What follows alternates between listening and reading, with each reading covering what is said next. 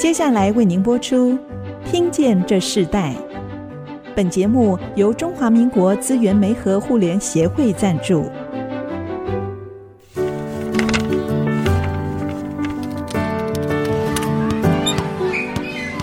每一段经历都是学习，跳出框架，培养一个人对学习的渴望。爱，一起学习，听见这世代。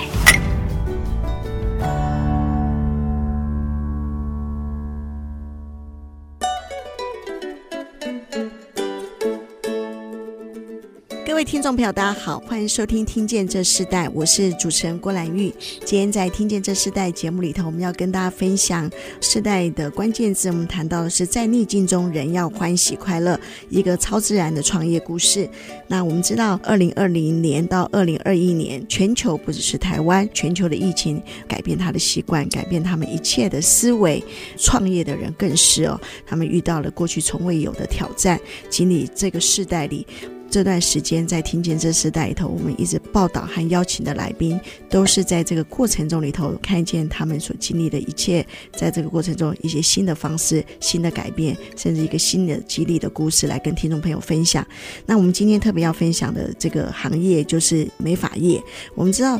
美发这个行业类别里中，很多人都会觉得这是一个潮流，这是一个新潮的事业，这也是一个跟着一个时代改变不一样的一个趋势。可能我们常常会听到说，今年流行韩系的发型设计，可能明年流行日系的。无论是哪一个系哦，其实真正最重要的就是在做这个美发创业的专业经理人里头，他们最重要是他们可以辨别客户他们所要的需要，呃，然后剪出最。专业的客户所需要的一个发型，甚至整个的一个设计。那我们今天特别邀请到来宾是在新竹县竹东镇有一间叫做超自然 Hair Salon 的美发店，它有两个非常年轻的世代哦，都是八字头兄妹。超自然 Hair Salon 他们的服务项目有剪发、烫发、染护发之外，还有彩妆、新娘秘书的服务。这段时间在疫情期间，我也看到他们改变了一些不一样的一个经营模式，但是他们仍然在这样的一个经营模式中保持着一个欢喜快乐，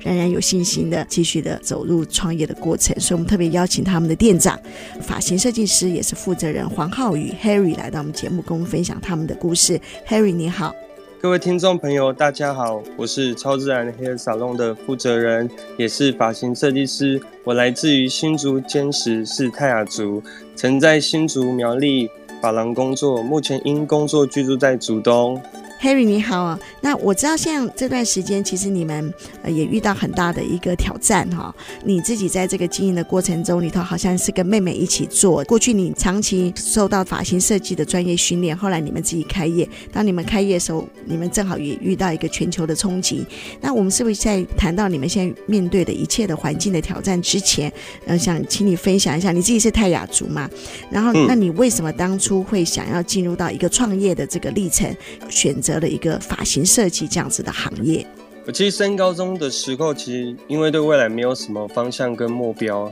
然后加上从部落进到都市也没有什么资源，其实就是这个行业是跟着同学乱选科系，想说美发科应该很容易毕业。反正毕业后的时候，我就想说去工作上班。但是在高中的时候，我遇到一个非常棒的导师，在这三年面对低谷还有瓶颈迷惘的时候，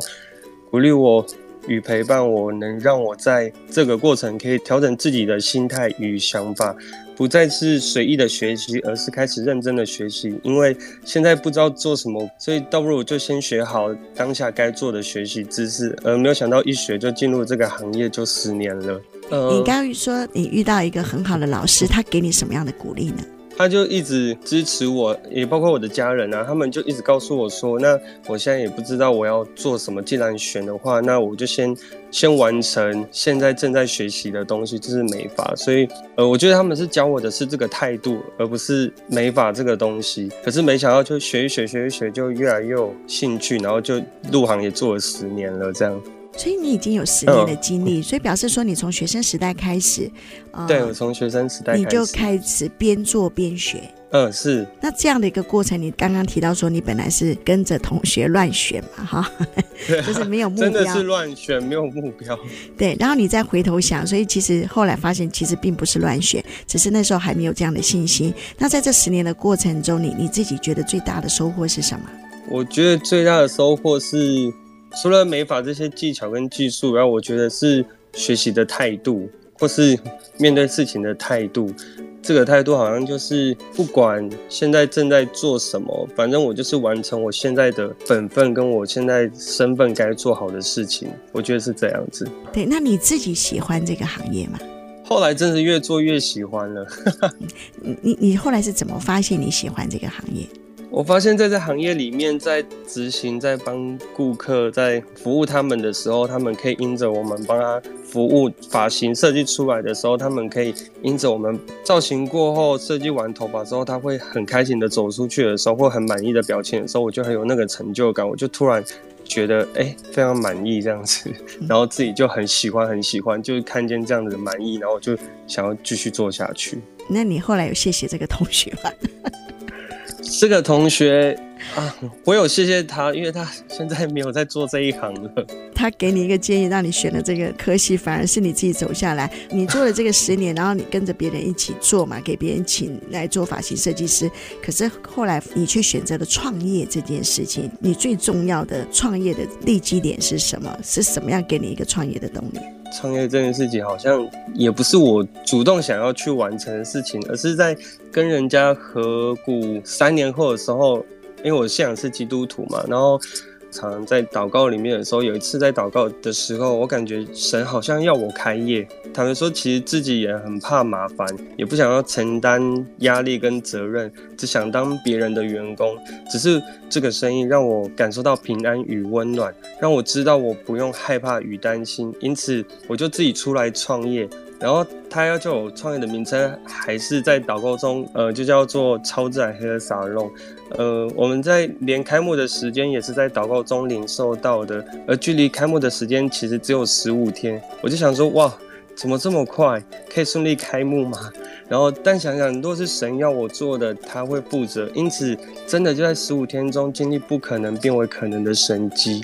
那在期间祷告中有问神说：“我要开店的目的是什么？”因为想说，那开了，那我要做什么？就但除了赚钱以外，我还能做什么？因为本身我就跟别人做的时候，我已经觉得已经很满足了，也很安逸了。那既然开，一定要有什么目的，然后或是我应该可以在这个。世上或在这个世界上面，我可以做点什么事情？然后就他就回复我说，可以和我一起影响这世代的年轻人。所以开店后，我透过美发、彩妆、创意接触并影响了许多的年轻人，在自己的能力范围内鼓励他们找到自己的价值。所以也是。在那时候，我就找到我自己进入美发这个行业的一个价值，就是创业创业的时候。所以刚刚听到 Harry 说，嗯、你从原本乱选一个科系，到你后来慢慢发现对这个行业是有兴趣的，而且觉得这是一个你的使命，到你开始正式的创业，原来是跟别人合股，到现在自己是独立的经营，对不对？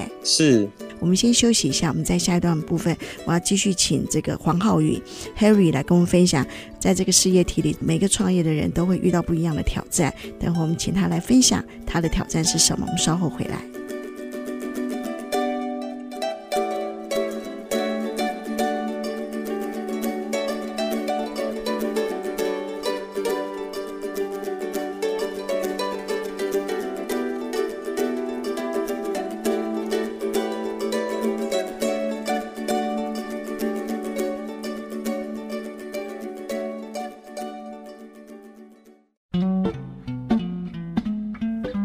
听见这世代，我是主持人郭兰玉。今天在听见这世代节目里头，我们邀请到来宾是造型设计的创办人，叫做超自然 Hair Salon 的负责人黄浩与 Harry 来到我们节目，跟我们分享在逆境中仍要欢喜快乐的创业故事。刚刚听到 Harry 谈到说，他其实在选科系的时候，同学的建议他就选了一个减法造型有关的科系。其实那时候他并没有想到自己是真的要做这个行业，或者是说走这样的路线。可是那时候选的时候遇到一个很好的高中老师，甚至非常多的朋友鼓励他，家人鼓励他。那他在这个十年的一个边做边学的过程中，确实就是创业了。那我们在这一段，我们要请 Harry 跟我们分享一下你自己在创业的这个过程中，你觉得最大的挑战是什么？后来你怎么突破的？对我来说，最大挑战的话，就是跟顾客之间的互动。然后我自己觉得，还是因为我心理的关系，然后因为我最怕麻烦了，也不知道如何跟人相处。因为身份不同，我觉得在别人眼中又是老板又是设计师，我就很难抓取这个平衡。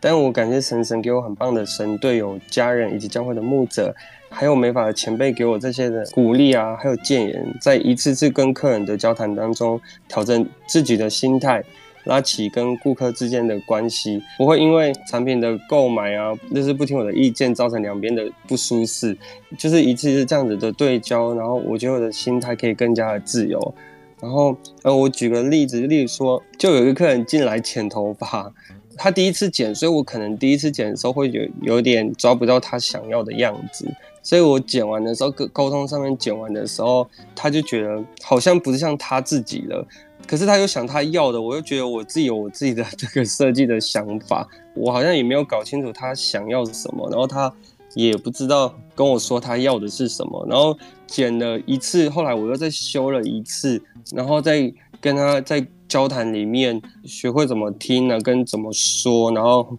我们就。达到了共识，最后我还是剪完了，就变成他就满意了这样子。你讲到一个重点，我就是沟通，是沟通，对不对？你讲到一个重点，我们常常在剪头发的时候，是设计师满意还是客户满意最重要？应该是客户满意最重要。可是其实设计师很专业，他知道他适合，可是有时候客户的接受度和这个信心的程度，有时候没有设计师这么强的时候，你怎么平衡啊？怎么平衡？我就跟他。沟通吧，然后我就跟他说：“诶，其实你的头发分这边会更好看。”然后我就这样做给他看，我就先试着做给他看一下。然后因为反正也不是剪掉，所以他可以先试试看。如果不喜欢，我再就是催他回来，就是会剪回来他想要的那个样子。我们就去尝试，就直接做那个样子给他尝试，这样子就是试着去变化，让他可以自己看一下。然后我们就达到一些平衡，这样子。在创业过程中，你当然你就提到，不仅是要帮客户的发型做得最好，然后赢得客户的信赖，然后持续的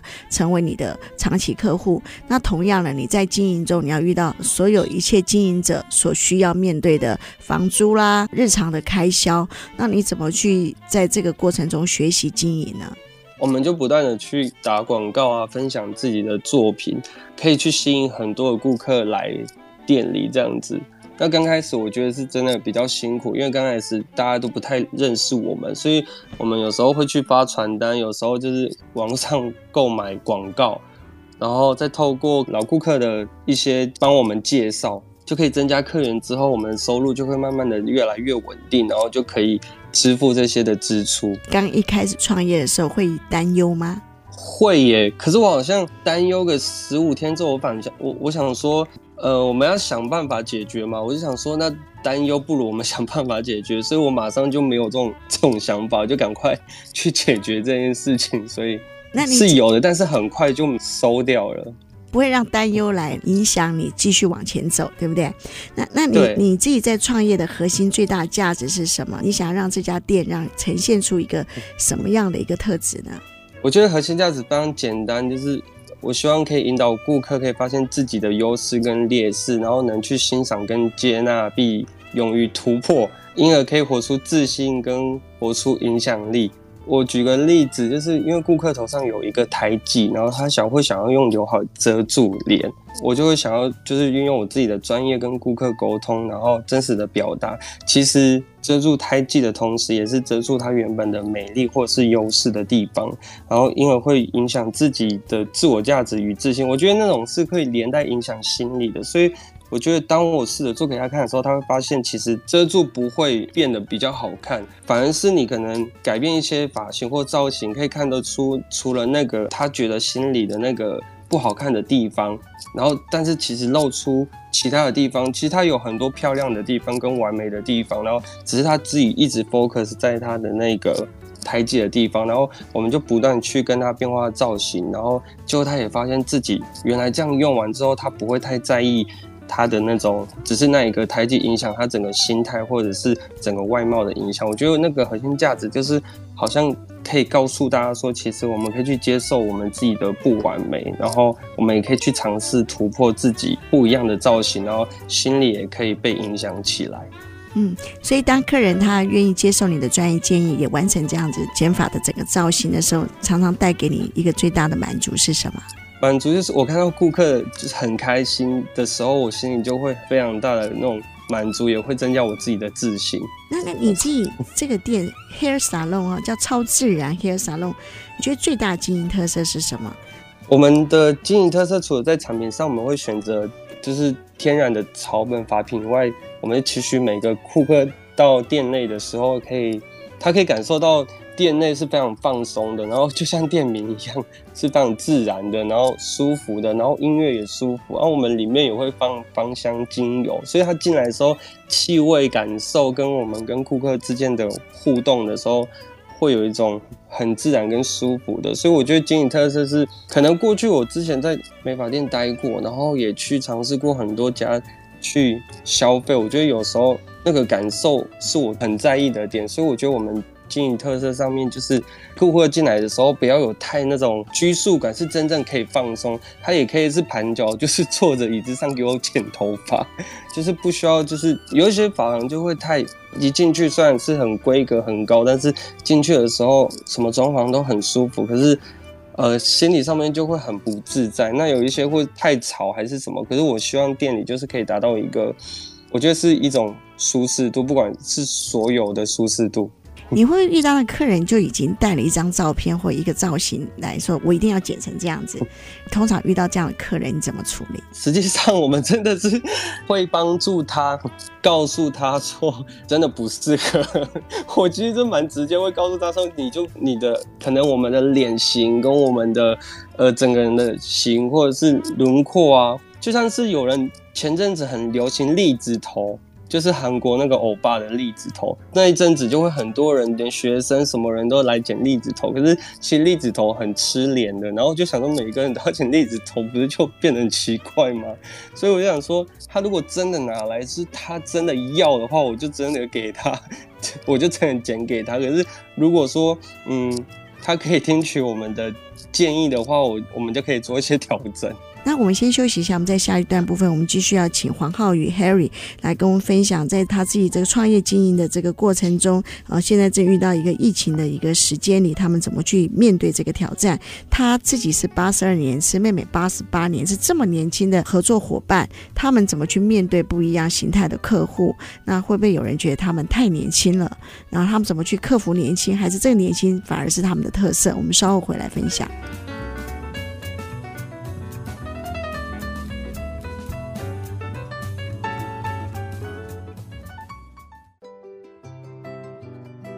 欢迎回到《听见这世代》，我是主持人郭兰玉。今天在《听见这世代》里头，我们跟大家分享的这个世代关键字，谈到逆境中人要欢喜快乐。分享这个主题的来宾是超自然 Hair Salon 的负责人，他自己本身也担任店长、发型专业设计师，他叫黄浩宇 Harry，来到我们的节目。那他自己本身非常的年轻，然后跟着他呃一起合作的这个伙伴是他的妹妹，两个人都是八字开头的这样子的一个年轻人。他们在一个变动最大大的一个时代里头，他们开始创业。在这个过程中，刚刚听到 Harry 谈到，就说，其实发型设计师要面对最重要的一些事情，就是客人想要做一些新的造型、新的发型的时候，他们的专业角度看到，其实客人可能更适合呃。不一样的一个造型，那所以沟通这件事情是他在创业学习一个很重要的挑战。那在这一段部分，我们要请 Harry 跟我们分享，就是说你自己和你的妹妹都很年轻哦，那你们在这样子的一个年轻的创业过程里头，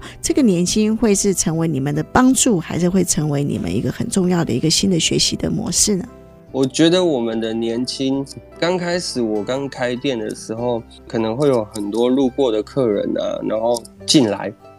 然后看到我们的时候，他就会直接说：“你们太年轻了，你们是高中生吗？你们是建教生吗？”然后就这样走出去了，就不给我们服务了。就会从那时候就开始想说，那是是我们的外在上面是要调整一下，可能不管是穿衣服，整体上面是要看起来，或是讲话要比较专业一点。我们就花了很多时候在调整，调整之后才发现一件事情，我们就做好我们自己就可以。结果发现我们越越做，大家越认识我们的时候，我们发现其实兄妹这个发廊好像在业界比较少，比较多是夫妻。或者是什么合作关系，然后我们好像就是因为兄妹反了，然后感情又好，然后就好像变成一个成为一个助力了，莫名其妙大家就觉得兄妹反了就变成一个很，就是大家就介绍的时候就说，哎，那个是兄妹，然后我就没想到又，然后加上我们又年轻，然后我们吸引的顾客也多数是年轻人，然后。再来就是一些长辈们，他们就很喜欢看到我们是年轻的，是努力的，然后是活泼的，然后就这样子就把我们当孙子在顾了，然后就会直接进来给我们服务这样子。所以真的就是做到你们自己的特色，这是才最重要。而且刚刚你提到很好，你们兄妹一起在做这个事业，那你们怎么去一起经营？那你们怎么去磨合？即使是兄妹，可能两个人的理念会不一样，你们怎么去自己先达成一个经营的共识呢？刚开始的时候，可能我入行的时间比较久，然后，然后我又是家中的大哥，因为我们是亲兄妹嘛，然后我们又差比较多岁，所以他主要他一开始的时候，他会比较会先是先支持，倾向支持我的想法跟意见，然后协助我，然后等到他开始我们这三年越来越有经验的时候，他越来越有想法的时候。他会跟我沟通，然后我们没有吵架过，但是他会告他会跟我沟通，然后我就开始学习怎么倾听，我们就可以做一些调整跟变化，所以我们就是做了倾听跟沟通了。好像你们除了美发，你们也有做呃新娘秘书的服务，对不对？我们是不是可以分享一下新娘秘书整个的市场里头最大的挑战是什么？当初为什么会在美发中又加上新娘秘书这样子的一个服务项目呢？在读书期间，我们就是学整体造型的，自然而然就是开店的时候，就会想要等店里比较稳定的时候，我们就想说，因为这世代就需要比较多元化的经营，不会只是单向，我们就想说这是一个趋势，所以刚好也学习过，所以店里比较稳定的时候，我们就渐渐加入这项服务。像我们刚刚在前一段提到，上述提到说，呃，很多人可能想要一个造型，很想要一个发型，那他们会带着自己既有的想要做到跟你们沟通，透过你们的建议，成为让他们觉得是最合适的。那在彩妆会不会也遇到同样的问题？通常你们怎么去跟客户沟通，在彩妆的过程中，一个最好的呈现，最好的一个彩妆，一个新娘他们的最适合那个客户的一个模式呢？彩妆跟新密或剪发这些东西，我。觉得都比较主观，就是说他可能觉得好看，然后我就觉得不好看，然后我觉得好看，然后他觉得不好看。所以如果要用专业的一些方法去说服，或是让客人觉得说我们弄完的比他想的更好的话，我就是会告诉他说他的轮廓比较适合什么，或者是很婉转也诚实，直接告诉他的优缺点，就是他的可能是脸部的优缺点啊，或者是我们专业上面会可能会有一些的完美的那样子的样子，然后我们会告诉他怎么样是最好的，所以就跟他沟通，告诉他说那个地方我们可不可以头发可以往那边吹，然后头发我们可以往前遮一点呢，或者是全部往后放，露出你整张脸，然后例如说他的。然后他的额头如果比较短的，我们就会说，那我们尽量把额头都露出来，要不然整个脸的轮廓如果有刘海遮住的话，会放大它下面整个眼睛啊，或是脸颊会放大，反而没有脸变小的可能，就是脸会变得比较大。所以我们就是会告诉他这些优缺点，让他可以自己来选择。你听说你们的客户遍及不只是在你们现在所居住的新竹县的竹东镇，你自己的客户遍及非常多的地方哦。那你怎么去掌握一个长期性的客户，让这些客户成为一个固定性并持续性，可以让你这个店不但可以稳定经营也获利的这样的一个模式？你自己有一些什么样一个特殊经营的想法吗？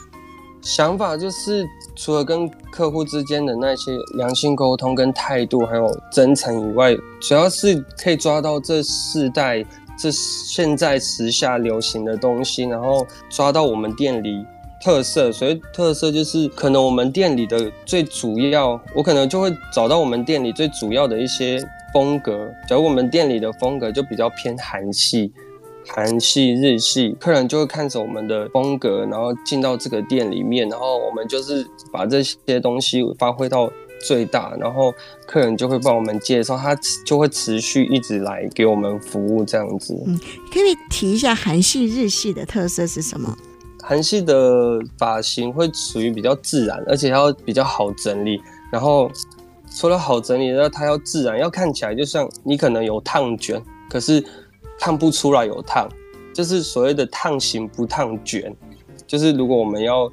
说比较专业的话，就是烫型不烫卷。所以韩系比较着重于是这一些，就是看起来好像有做，但是实际上看不出来你做了什么，但是实际上你已经做了这样子，就是有烫过了这样。日系的人他可能会比较活泼一点，然后他喜欢的发型会比较属于轻薄的，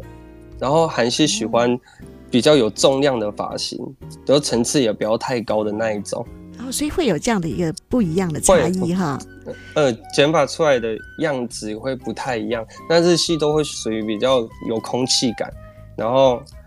呃，韩系的话比较属于比较厚重感的。那在这个疫情期间哦，因为我们从五月十七号开始看到台湾遇到这样的问题，你们自己有受到影响吗？你怎么去克服和应变呢？影响非常大耶！去年的时候。就有影响，可是去年没有今年影响的这么大。这期间就直接是影响，就业绩就直接下滑到一半。我觉得每一个企业可能都就是也都会影响。那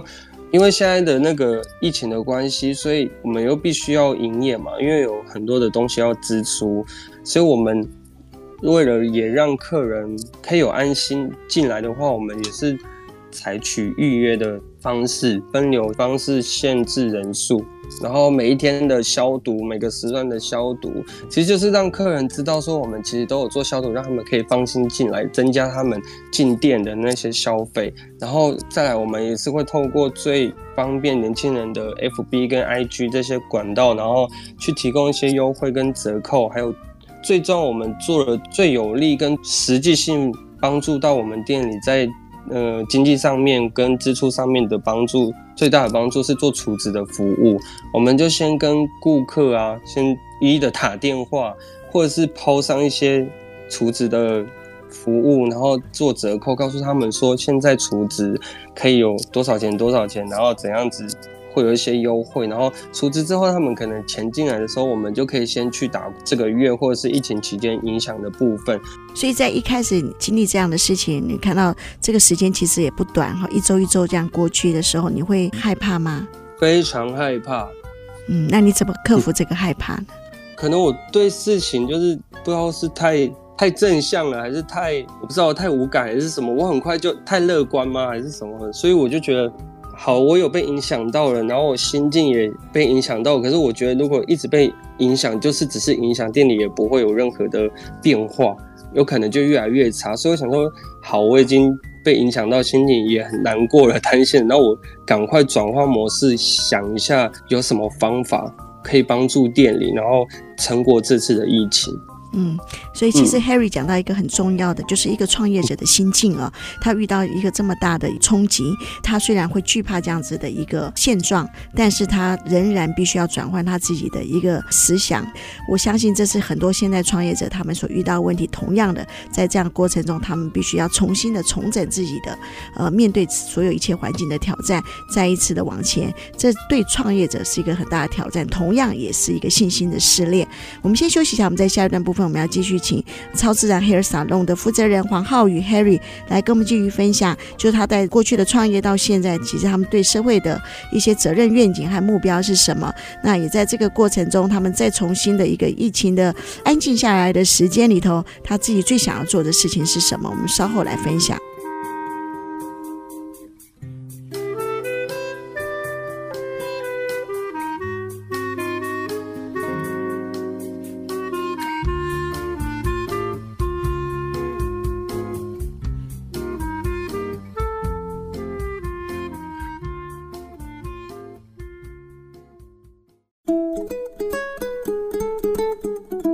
欢欢迎回到《听见这时代》，我是主持人郭兰玉。今天在《听见这时代》节目里头，我们邀请到了现场的来宾是超自然 Hair Salon 的负责人，他叫黄浩宇 Harry。那他跟他的妹妹一起在呃新创的这个事业里头一起共同的努力哦。他们自己本身也是在新竹县，他们是泰雅族，非常非常的年轻，在这个八字开头的这样子一个年轻时代，他们就进入了一个创业历程。那可是他们在进入创业历程，同时他也面临到全球现在。所有人都要面对的一个创业者面对的一个问题，就是疫情的变化的期间。那我们在这一段部分，我们继续要请 Harry，就是说你自己在这个创业的过程中，你对社会有一个什么样的责任吗？你觉得你自己现在在经营的这个事业和这个社会的影响，最重要的一个影响力是什么？你当初期望你这个事业可以影响社会的关键是什么？就是除了做好我们自己的本分外，我们会有定期义检的活动。因为我们以前可能家里环境的关系，我们可能对于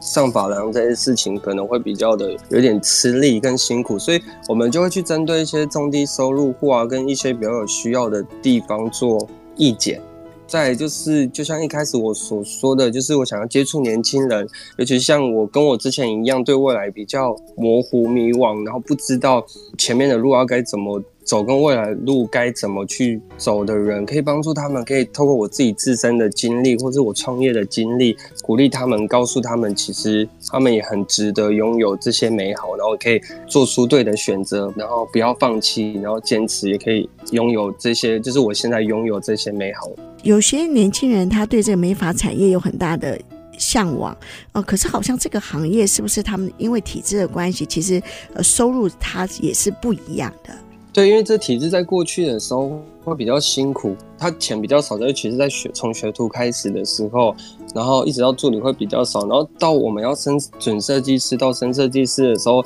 又有那些要去开发客户的压力，然后可能你开发的不顺利，呃，业绩就是可以反映我们自己的薪水。如果这一段时间都一直都是没有钱的过程，然后大家会觉得很辛苦，然后现在又很多服务业都是那种。已经有很多二十二十二 K 啊，他们就想要做，那就去便利商店或者是去工厂上班这种。可是我会期望是我可以在我们的店里啊，然后可以帮助他们的是，可以更快的学习，帮助协助对这一份美发会有期待跟想要学这个的人，学美发的人啊，希望他们对美发可以解开这样的误会，然后可以。因着我们的店，大家会觉得说，哎、其实美发在美发行业可以是非常快乐的，也不会是压抑的，然后可以很自然的。因为我觉得美发跟彩妆这种东西是是创意，是创造，是创意，应该是要是很活泼跟很没有很自由的，是很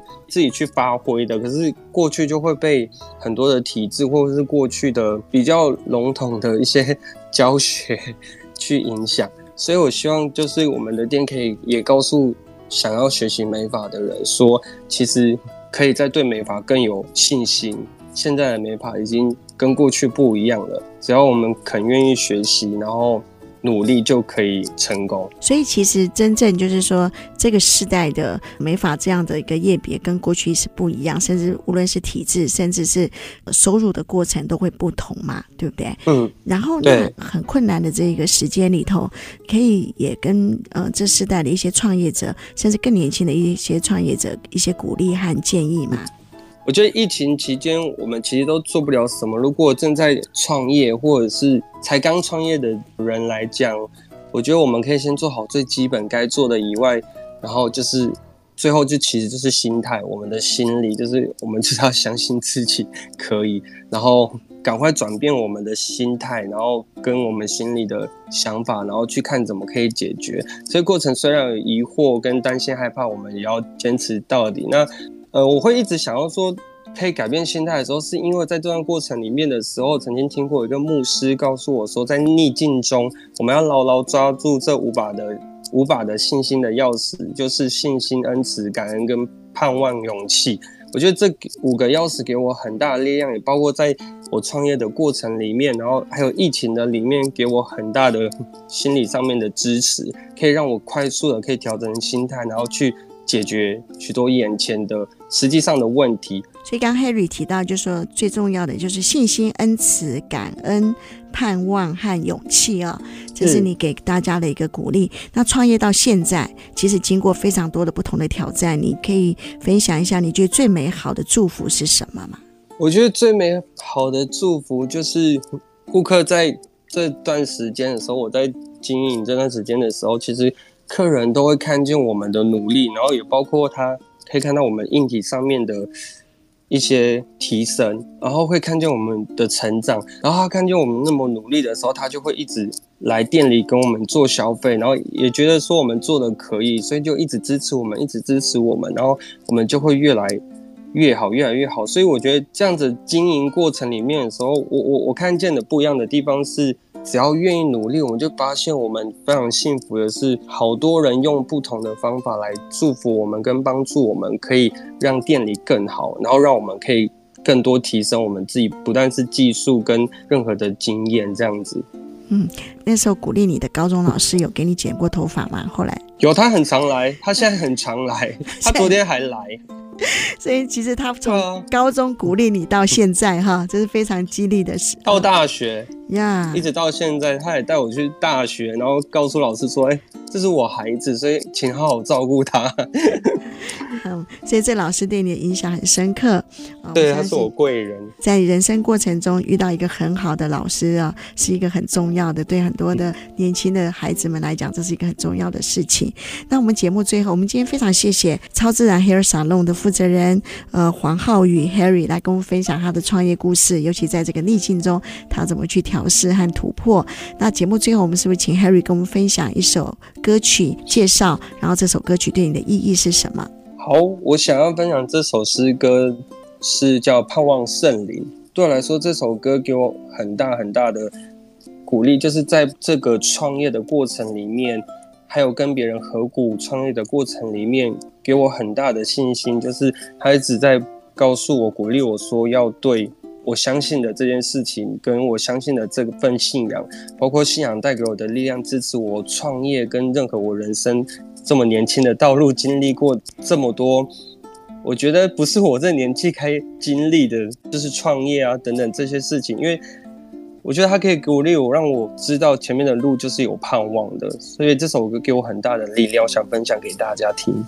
好，那我们就在 Harry 介绍这首歌曲中，要跟听众朋友说声再见。在这边听见这世代也要提供个讯息，因为听见这世代是由中华资源媒和互联协会呃所赞助的节目。最近在资源媒和互联协会里头有一个特别的专案，建造爱的家，是为学生们这个停课不停学的这个辅助的专案哦。因为我们知道在疫情期间，非常多的学生是在家里头线上上课，也因为在这个过程中才发现，原来不是每一个孩子家里都有一定的跟网络、电脑或是所有使用线上的工具里头，他们都会有拥有这样的一个设备，所以非常多的需要的家庭就跟协会做申请，可以协助这些孩子们，他们可以有一定的 3C 的设备，可以在家里学习。协会这边在这段时间启动了这样子的一个捐款的方案，所以我们是邀请所有听众朋友，如果你对这个停课不停学这个专案有任何的兴趣，或是愿意做一个这些家庭的。辅助的心智的话，欢迎你上到中华民国资源媒和互联协会联络，一起来为建造爱的家停课不停学这个专案一起贡献一份心力。社会责任是每一个人都可以做到的。那我们今天非常谢谢 Harry 来跟我们分享你的故事，我们下次再见，拜拜，拜拜。听见这世代，建立爱的连结，中华民国资源媒和互联协会。邀请您一起启动公益资源，实现分享与给予的良善社会。